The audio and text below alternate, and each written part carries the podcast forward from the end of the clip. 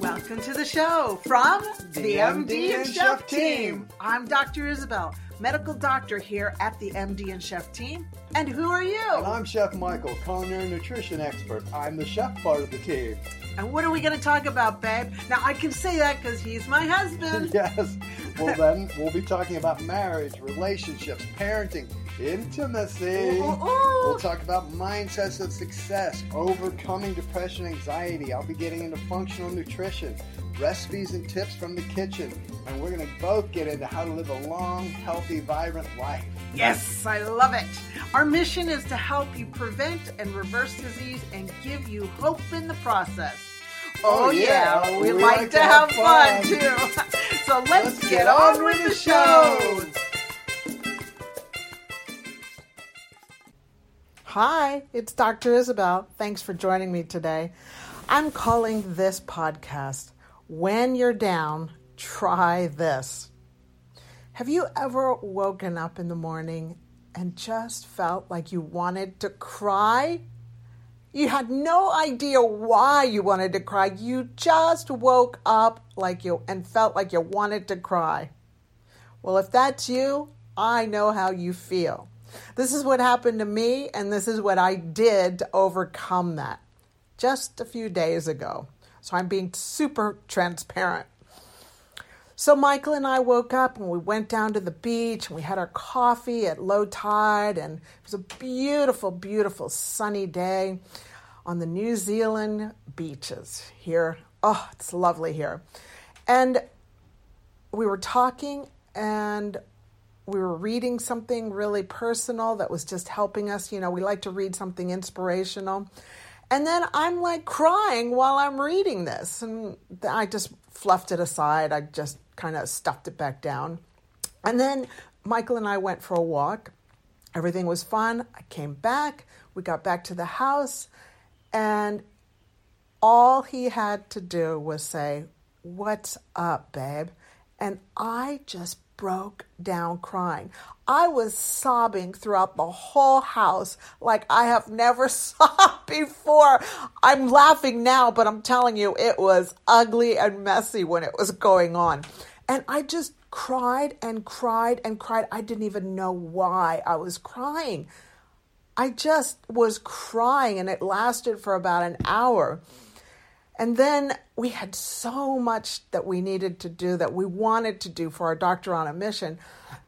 And Michael had such discernment, and he said, Nope, we are going to take a break. We are stopping. He put his hand up and he said, We're going to stop and we are going to take a break this whole day. We are not going to be working. We're going to be taking a health break, a mental break.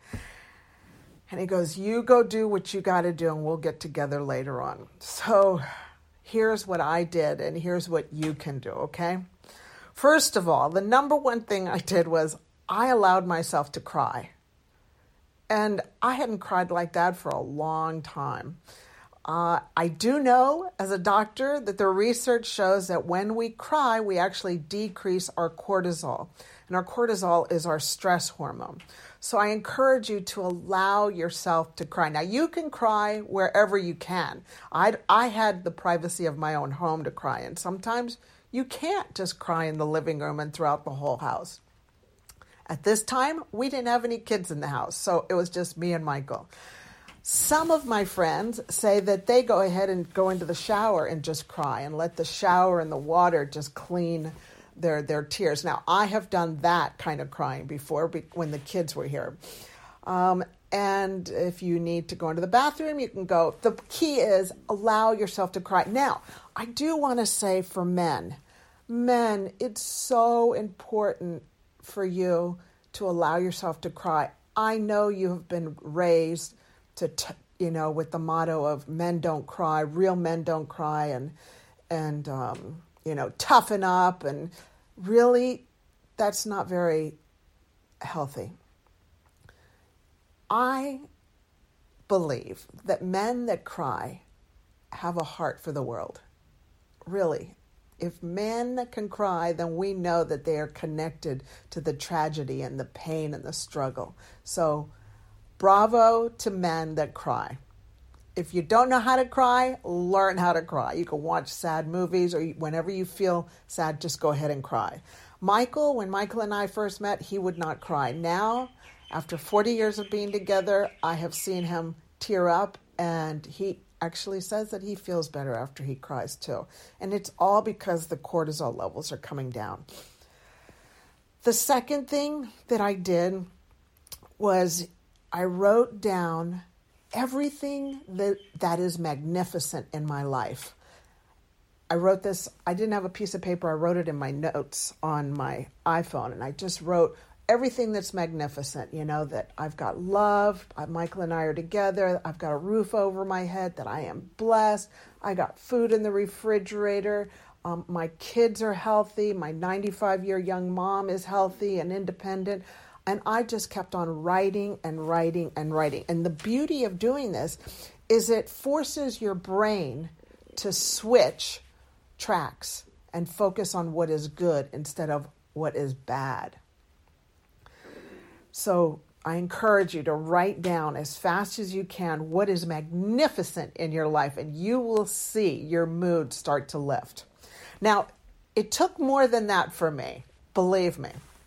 Uh, we're already now like into hour two of feeling like this. And then I said, okay, I am going to start thinking of my successes instead of my failures because I was starting to beat myself up for all of my failures. And look, let's be honest the research shows that our brain, the human brain, goes and thinks about the negative more than it does the positive.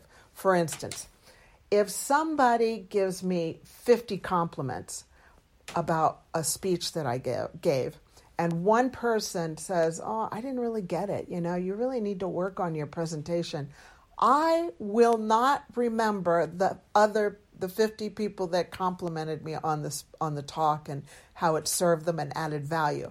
I my brain will focus on that one person and it happens with everybody. If you will focus on the negative until you start learning to focus on the positive, on the success. And we do know that negative thoughts take up more space in your brain than positive thoughts. So our brains are filled with negative thoughts. So we need to make sure we focus on kicking those out or focusing on the positive. And when we think of our failures, I mean, that just brings discouragement, and discouragement destroys your hope. And we know that without hope, people will fall. People have got to have hope.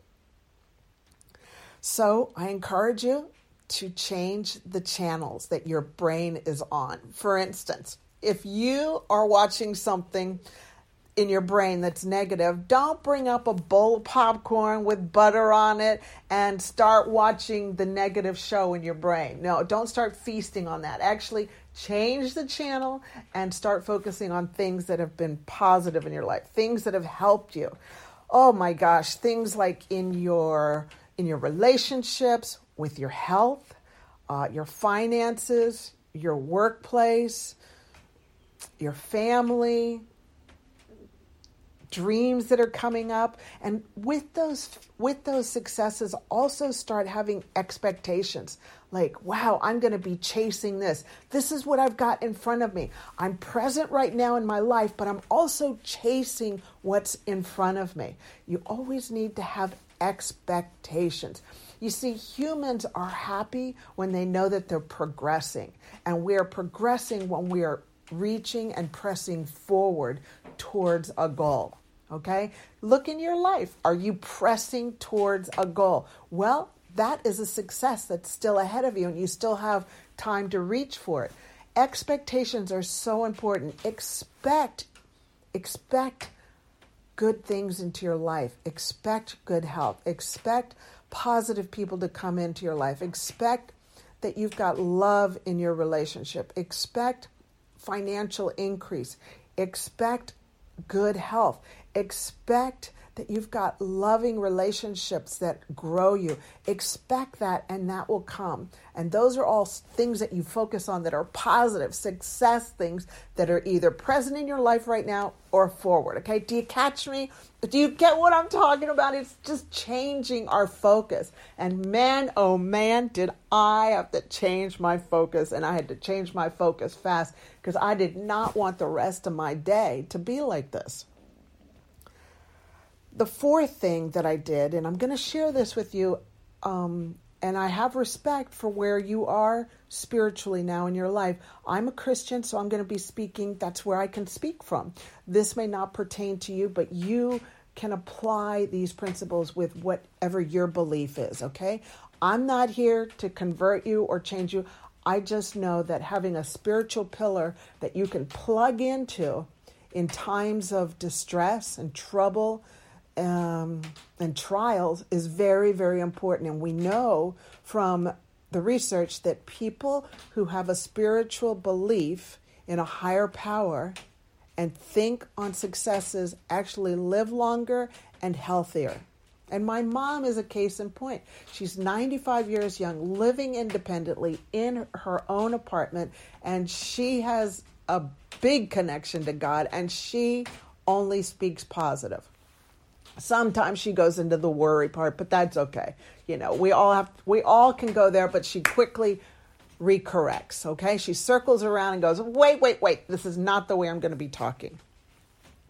So, the fourth point that I'm saying is read inspirational things.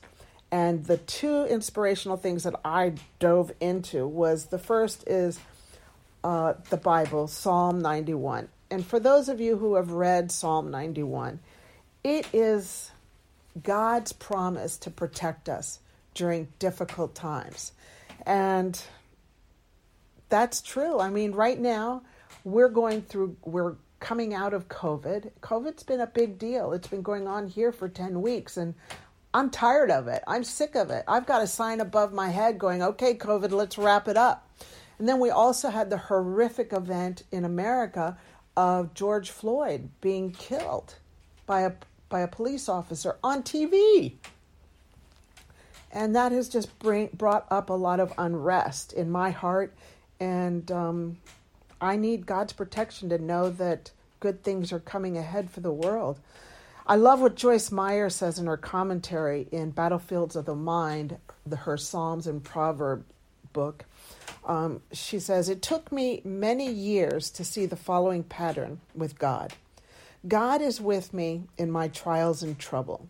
Then he begins to get me out of the situation. And then afterwards, he honors me. And with honor, that means he applauds me. He says, You good and faithful servant. Or he lifts you up to a higher level. And that's God's that's God's pattern in my life too. I know that God is with me, and I have to constantly be reading the Bible every day to, to believe His promises because, look, we've only got the grace for one day, right? Luckily, we only have 24 hours to live, and then we get to rest up and then wake up and do it all over again. Could you imagine if we had to do one week at a time, all just not sleep for one week? That would be incredibly difficult. So we've only got 24 hours and we just go to sleep, we rest, we wake up, we do it again. So I always have something that I read from the Bible to get me encouraged. And then the next thing that I read was this poem, and it's a sweet poem. It was given to me by a dear friend of mine oh, back in 1995 when I was going through a difficult time, also and it's called Footprints. Are you familiar with Footprints? Well, if you aren't, please Google it. It's such a beautiful poem. I'm going to go ahead and read it to you. One night, a man dreamed he was walking along the beach with the Lord. As scenes of his life flashed before him, he noticed that there were two sets of footprints in the sand. He also noticed at his saddest, lowest times, there was one set of footprints. This bothered the man. And he asked the Lord, Didn't you promise that if I gave you my heart, that you would be with me all the way, then why is there only one set of footprints during my most troublesome times, Lord? And the Lord replied, My precious child, I love you. I would never forsake you. During those times of trial and suffering, when you see only one set of footprints, it was then that I carried you. And Jesus says, I am with you always. And that's Matthew 28 20. So those are the things I did, you know, and it just brought me great comfort and it helped me self correct and be able to enjoy the rest of my day with peace. So just to recap, when, when you feel down and you want to cry, the four things I encourage you to consider to do and definitely implement is cry. Allow yourself to cry. It's okay to cry. I'm going to write you out a prescription right now. Cry. The next prescription is write everything that's magnificent in your life. And you see, that helps you focus from the negative onto the positive. And the third thing on the prescription is focus on your success and the fact that you have gotten through to the other side with so many other situations in your life and that you'll do it again. So go ahead and write down your successes and remember wow, I went through that. I remember that pain and I made it to the other side. And then the fourth is read something that gives you hope. Okay? All right. So that's it. In the meantime, stay strong and above all, never give up.